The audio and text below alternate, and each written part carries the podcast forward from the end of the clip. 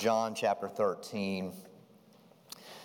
And uh, we'll be really just in the four verses that are in your bulletin there in front of you. But as we come to our passage this evening, you know, there's a lot going on uh, on the night of the, the Lord's Supper. There's a lot going on uh, in, in the midst of Passion Week that really happens in, in this evening. And so, for the context um, that, that we'll need, I think, to really dig into the, to the text that we'll consider more deeply, I'm going to begin in verse 21 of chapter 13, and I'm going to read all the way through to, uh, to verse 38. So, starting in verse 21, read through till the end of, of chapter 13. But the, the only text that we'll really consider deeply tonight in the, in the sermon will be verses 31 through 35. So, if they open up your Bibles with me, uh, John chapter 13, beginning in verse 21. After saying these things, Jesus was troubled in his spirit and testified, Truly, truly, I say to you, one of you will betray me. The disciples looked at one another, uncertain of whom he spoke. One of his disciples, whom Jesus loved, was reclining at table at Jesus' side. So Simon Peter mentioned it, motioned to him, Jesus, of whom was he speaking? So that disciple, leaning back against Jesus, said to him, Lord, who is it? Jesus answered, It is he to whom I will give this morsel of bread when I have dipped it. So when he had dipped the morsel, he gave it to Judas, the son of Simon Iscariot. Then, after he had taken the morsel, Satan entered into him. And Jesus said to him, What you are going to do, do quickly. Now, no one at the table knew why he had said this to him. Some thought that because Judas had the money bag, Jesus was telling him, Buy what we need for the feast, or that he should give something to the poor. So, after receiving the morsel of bread, he immediately went out, and it was night. When he had gone out, Jesus said, now is the Son of Man glorified, and God is glorified in him. If God is glorified in him, God will also glorify him in himself and glorify him at once. Little children, yet a little while I am with you. You will seek me, and just as I said to the Jews, so now I also say to you, where I am going, you cannot come. A new commandment I give to you, that you love one another, just as I have loved you you also are to love one another. By this, all people will know that you are my disciples, if you have love for one another. Simon Peter said to him, Lord, where are you going? Jesus answered him, Where I am going, you cannot follow me now, but you will follow afterward. Peter said to him, Lord, why can I not follow you now? I will lay down my life for you. And Jesus answered, Will you lay down your life for me? Truly, truly, I say to you, the rooster will not crow till you have denied me three times. Let's pray. Dear Heavenly Father, the, the weight of this text bears on us as we know it so well, as we have read it. Some of us for many years, some of us for many decades, as we have pondered it many times in years past and considered it. I pray that we would do so now richly, freshly, through the guidance of your Spirit here this evening. Enlighten our hearts, enrich our hearts, convict our hearts, Lord. We may come anew to the beauty of your salvation offered so freely here. Pray all these things in Jesus' name. Amen.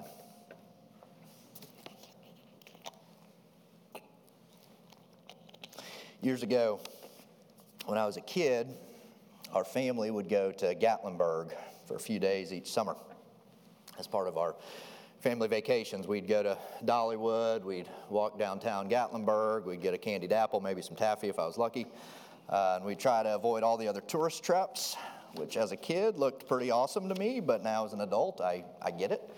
Um, and I remember one day around lunchtime, we walked into a candy shop. And when my parents asked me and my brother what we wanted, one of us said that we were really more hungry for lunch than chocolate. And when the shop owner heard us say that, he pointed us to this partially obstructed staircase off to the side and told us we could go upstairs and they'd make us a sandwich up there. So, kind of surprisingly, that's what we did. And I remember when we got upstairs, it was a very small room with some walnut tables, leaded glass windows, sort of looking out over this, this, this nook of shops that are off the main drag there. It's like a corner of solitude in the midst of all the crazy outside. And we were the only people there. I'm not even sure they had a menu, but someone came up to us and made the four of us the best Reubens we'd ever had. And so a new tradition was born in the Tibbetts family. Each summer we'd go to visit our secret little sandwich shop and we'd have these amazing sandwiches, feeling like we'd found some secret oasis that no one else even knew existed. Eight years ago, Tara and I took our kids to Gatlinburg. We were staying with some friends at their cabin. It was my first time back since I'd gone there as a kid. And one day, as we walked along the downtown strip, lunchtime came, and I remembered that old secret sandwich shop. And so we looked for it, and we looked for it, pressing into the memories of a younger teenage Chris. And then we found that nook of shops that looked pretty familiar. We found the shop. We went in and I asked the owner whether there was a sandwich shop upstairs. And he said, There is. But you better eat there today because tomorrow it's closing for good. So I took my family up the partially obstructed staircase to the old walnut tables. By this time, there were boxes stacked up now in the corners of the room. They were prepared to close it down. And so, for one last time, this time with my own children, I got to sit down and enjoy the best Reuben I had ever eaten. And I got to enjoy it with my wife and kids, the same way my parents had got to enjoy it with theirs. We talked with the owners. We asked them about their plans. They were simply retiring after a good run. We paid and we left. But I'll always remember the feeling as we walked down the stairs. I was closing a chapter of my life. I'm not really sure why I enjoyed that place so much, but I did. It represented happy times with my family. And when we left, it transitioned from happy times to happy memories. That chapter was complete. As we come to our passage this evening, we come to the close of a very important chapter in the story of Christ's life, but not just in his life in the story of humanity. And we see quite a bit going on in just these few short verses here this evening. And to be honest, in the shuffling through the Easter week, it's, it's pretty easy, I think, for these verses to get buried, to get diminished in the significance of more well known, more well recognized celebrations Good Friday, Easter. But we come together tonight to worship God through our celebration of the Lord's Supper on the night that he would be betrayed. And we consider what the Lord said to his disciples when it was just the inner circle, just those with whom he would spend eternity.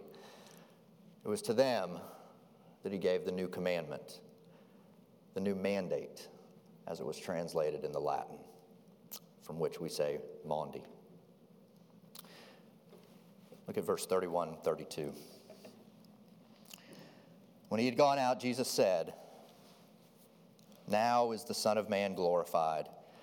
And God is glorified in him. If God is glorified in him, God will also glorify him in himself and glorify him at once. Our setting for our passage this evening is the upper room. Jesus had sent Peter and John into the city in advance where they would meet a man carrying a jug of water, and they were to follow him to his master's house. And in the master's guest room, his upper room, they would make preparations for the Passover feast. The setting is the Last Supper. Jesus is beginning his farewell discourse. It's the last Passover festival as it had been known. The setting for our passage this evening is being remembered here tonight. The setting for our passage is the table before us. And we don't have to be biblical scholars to know that in these first two verses, Jesus is focusing on glory. And even if our English translations of the Greek give these verses a little bit of a who's on first type of feel to the sentence structure, we know that Jesus is emphasizing two major things in these verses. The days have been fulfilled, therefore his hour has come. and that in that hour he will be glorified. But there's another extremely important component of our setting that we also must appreciate, and it's the fellowship of the saints. Gathered around the table, communing in the presence of Jesus, with the seed of the serpent, Judas, now cast out from their midst. The discourse that follows is just for the disciples, it's just for the church. While scholars debate whether Judas ate the bread and drank the cup, if he did, he most certainly did so in an unworthy manner and thus ate and drank judgment upon himself. But the focus of these verses is not on the world outside the upper room, the dark night that Judas had just entered. Christ would soon overcome that world. Focus of these verses is on those for whom Christ came, on, on those for whom Christ overcame, on those for whom and through whom Christ would be glorified. In Christ's death on the cross, the Father's attributes of justice, holiness, mercy, faithfulness to his promises are glorified in the death of the Son of Man. And man cannot come into the presence of a holy God in an unworthy manner, and without the atoning work of Christ, the making of us at one once more with the Father, all men come before him in an unworthy manner. It's why Adam and Eve were expelled from the garden, and it's what the Old Testament sacrifices pointed to. And here in this dual glorification, the Father and the Son, the Son and the Father, we see the deity and humanity of Christ come together. We see him point to the cross as the moment of glory. And it's a paradox that shook the ancient world. How could the Messiah be king of all creation and weakness? and shame and death on a cross. Mankind does not value those things.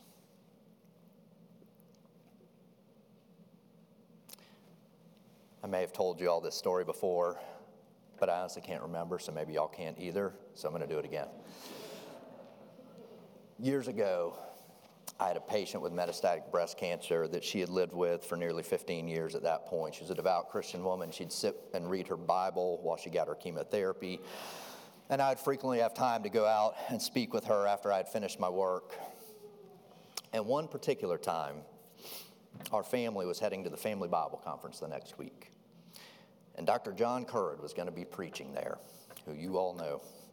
And I told her how excited I was to get to go and learn from this Old Testament scholar whom I had read. And, and she asked me, would I ask him a question for her that she'd always wondered since she had come to Christ? She said, Will you ask him why God put the tree of the knowledge of good and evil in the garden in the first place? I said, That's a good question. And so I asked Dr. Kerr the next week. And he gave a few reasons but chief among them was so that Christ would be glorified on the cross. Verse 33.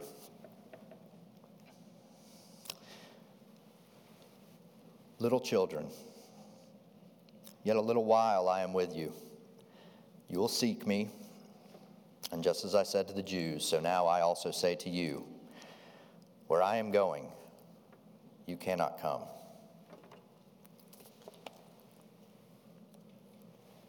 And we see Jesus call his disciples little children here. It's the only time in John's gospel that he does so, and it intimates this, this loving, family like relationship that he shares with them.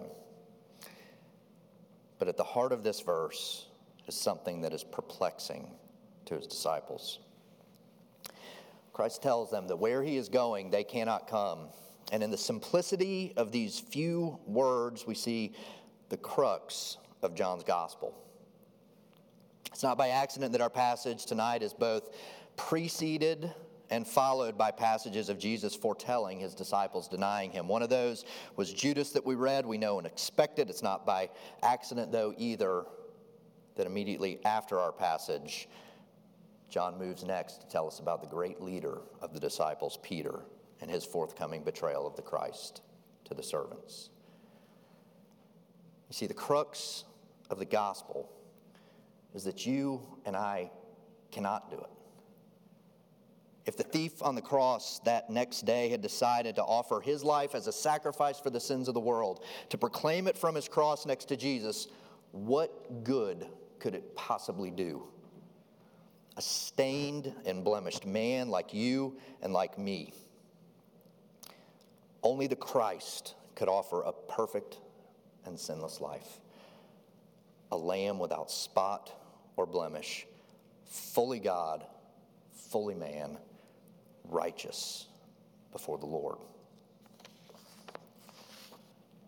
There's only one way for Christ, there's only one way for us to enter back into the presence of the Father.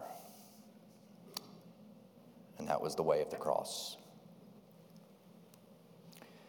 Many years later, John would write that he looked into the throne room of heaven, and behold, no one was found worthy to open the scroll or to look into it. And John began to weep. But then one of the elders said to him, Weep no more. Behold, the lion of the tribe of Judah, the root of David, has conquered. Where I am going, you cannot come. The Son is glorified and his humble submission upon the cross. Later that night, the Christ would leave the upper room and he would enter into the Garden of Gethsemane. In humility and submission and prayer and supplication, dying to himself before the Father, actively obedient to his law in an exact reversal of Adam in the Garden of Eden, actively disobedient to the law of the Father, standing in arrogant self sufficiency, seeking to glorify man above Creator. Where I am going, you cannot come. Verse 34. A new commandment I give to you that you love one another just as I have loved you, you also are to love one another. By this, all people will know that you are my disciples if you have love for one another.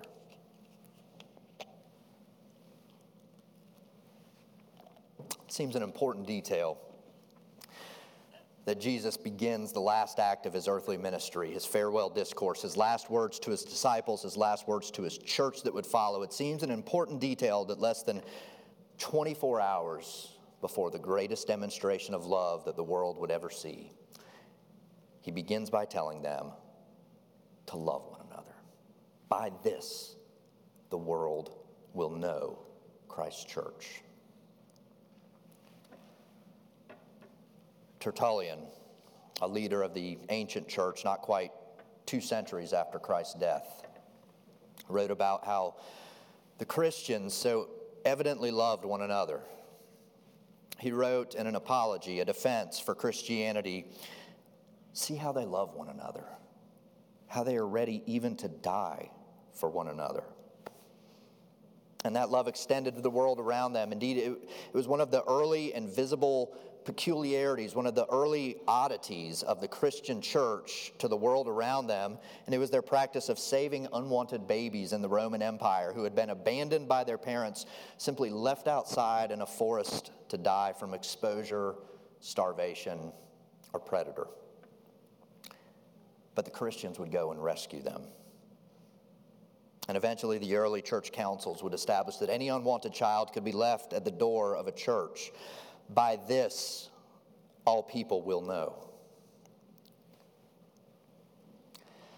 But there's one area of this passage that can be challenging, even for biblical scholars, and it's what is it exactly that's new about this? Since the Pentateuch, Leviticus 19:18, the Jews knew that they were to love their neighbor as themselves. Christ himself earlier in his ministry had summarized the moral law in this way. What was it that Jesus was telling them here that was new? I think the answer is in the modifier that he gives. They're to love one another just as Christ has loved them.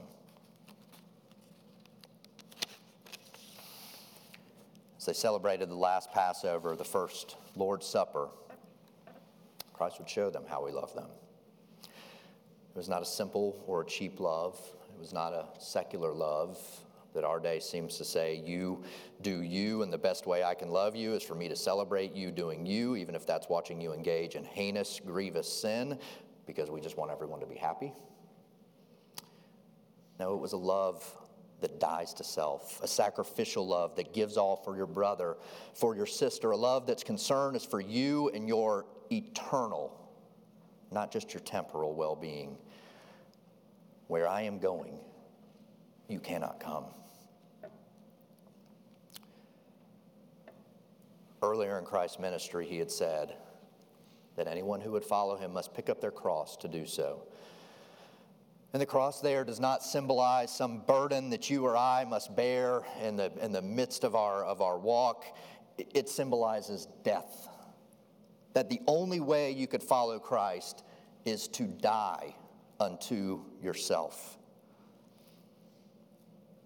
And so, as we come to Christ's new mandate to love one another as he has loved us, we reflect that when Jesus said, Where I am going, you cannot come, he was picking up his cross so that we could follow him forever. His body broken, his blood shed for you and for me. if we'll confess our sins and lay them upon Christ's work on his cross. Love that had never been seen before and has never been seen since.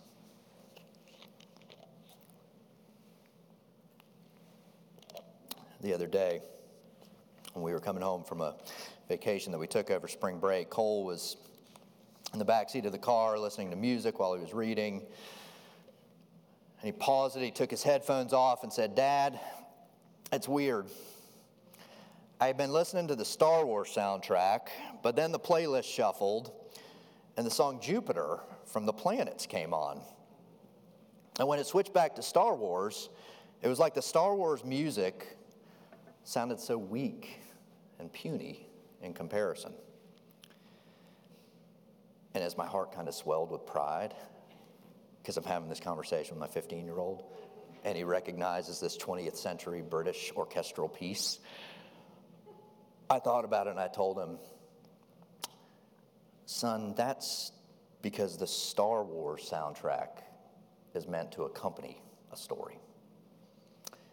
But Gustav Holst wrote the song Jupiter to tell one. And that is precisely why the setting of our passage this evening is so crucial.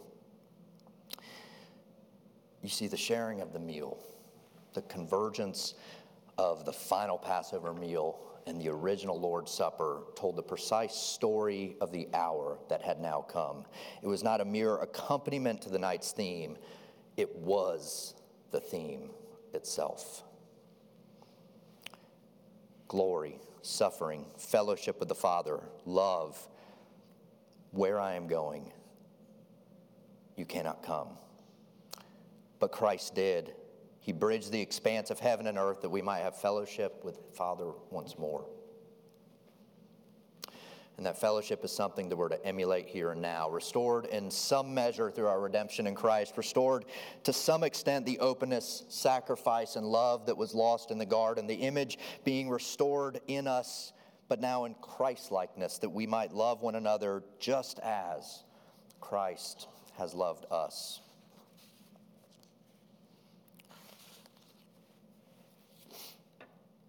No one in this church needs me to remind them that this past year has been difficult. And while this past year has been hard for us, I think there's been something particularly grievous to God amidst it all as well. And it's the utter hatred with which the universal church has treated one another at times over things like the wearing of masks, politics, conspiracy theories about COVID, inflammatory, condescending, proud, derogatory posts back and forth on social media, Christian to Christian, for the whole world to see. Last week, a friend told Tara and I that a Presbyterian church in another denomination was splintering over divisions that had erupted over masks. Other church leaders in our area have confided in me of similar struggles in their congregations, saying they've never seen their church so divided and hateful to one another about anything like they have been about masks and COVID. Another pastor in our own denomination shared with me that one Sunday morning he was ripped to shreds on the front porch of his church by a longtime church member because he had prayed that morning for President elect Biden in their corporate prayer. And didn't he know that President Trump had really won? If the church will be known by how we love one another, then these divisions, hatred, the vitriol show us the collective church in the world as walking very far outside of Christ likeness. And if we do not bear its marks in the world, then how do we perform its call, its duty, its ministry?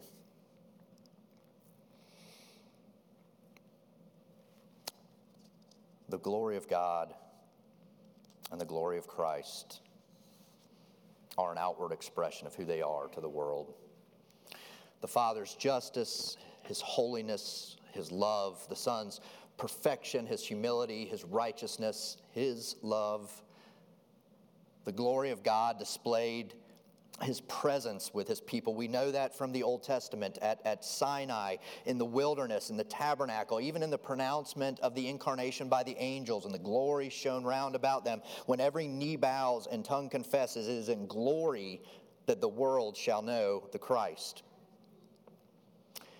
And we see explicitly that the last two verses of our passage are again also focused on an outward expression of who Christ's disciples are to the world, who we are as a church. By this, all people will know that you are my disciples, by your love for one another, a love that's grounded in and for Christ's glory, a love that shows God's presence through us to the world outside. And so, taking these outward expressions detailed at the opening of our passage with the closing of our passage, and taking Christ's prophecy of Judas's betrayal before our passage and his prophecy of Peter's denial after our passage, we step back and we see the nail driven into the middle of it all. It's the nail upon which the glory and the love hang. It's the nail upon which judgment and atonement hang. The crux of the gospel, the crux of mankind's story since Eve handed Adam an apple and he ate.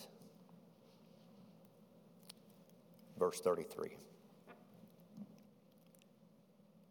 Where I am going, you cannot come.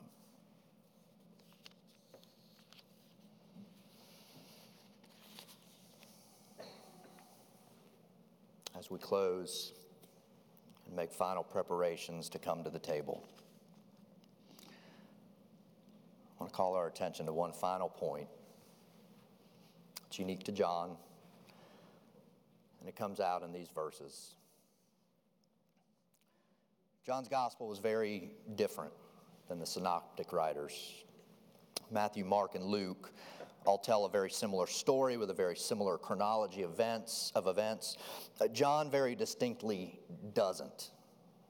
In fact, rather than focusing, focusing as much on a chronological telling of Christ's biography, John seems to be much more concerned to tell a theological account. And thus, there are really only two major time markers that John seems concerned to draw his readers' attention throughout his gospel, and those are the festal calendar of the Jews the time that they have with Christ. So, as John begins his gospel, he does so rather famously. In the beginning, the beginning of creation, and he will end with the risen Christ inaugurating the new creation. But both the first and the last Jewish festival that John marks off in his story is the Feast of Passover.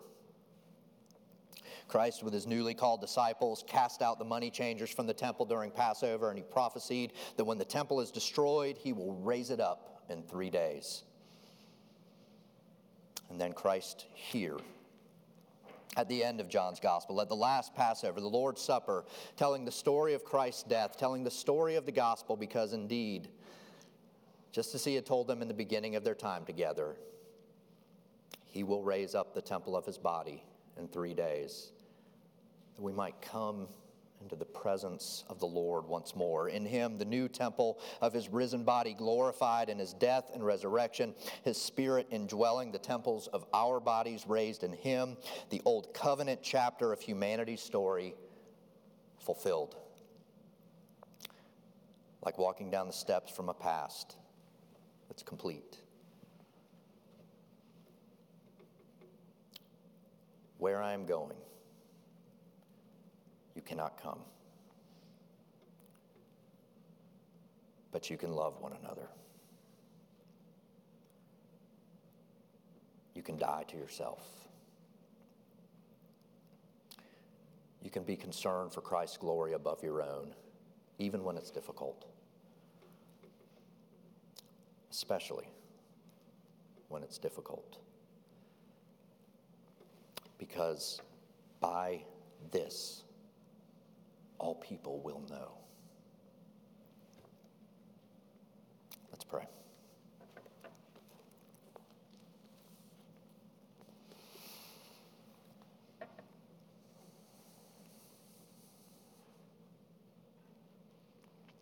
And dear Heavenly Father,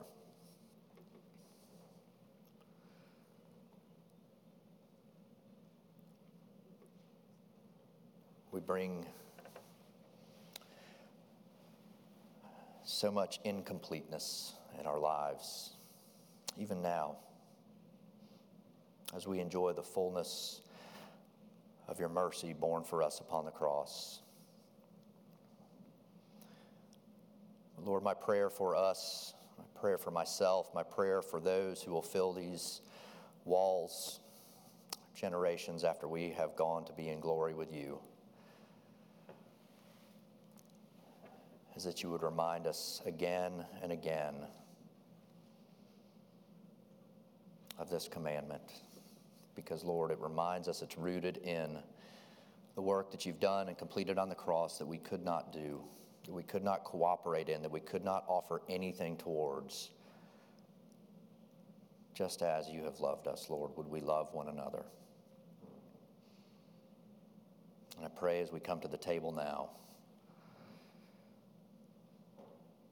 As we come remembering, communing with, considering the blessings that have been poured out for us. Lord, starting this night, thousands of years ago, would your spirit well up inside of us, enriching and enabling us to love one another more and more in Christ's likeness until our knees bow before you. We spend all of eternity with you in glory. Pray all these things in Jesus' name. Amen. If you will join me in standing, we will sing Psalm 23, hymn number 85. It's in your bulletin. It'll be on the screen as well. We'll sing the first and fourth verse as we come to the table.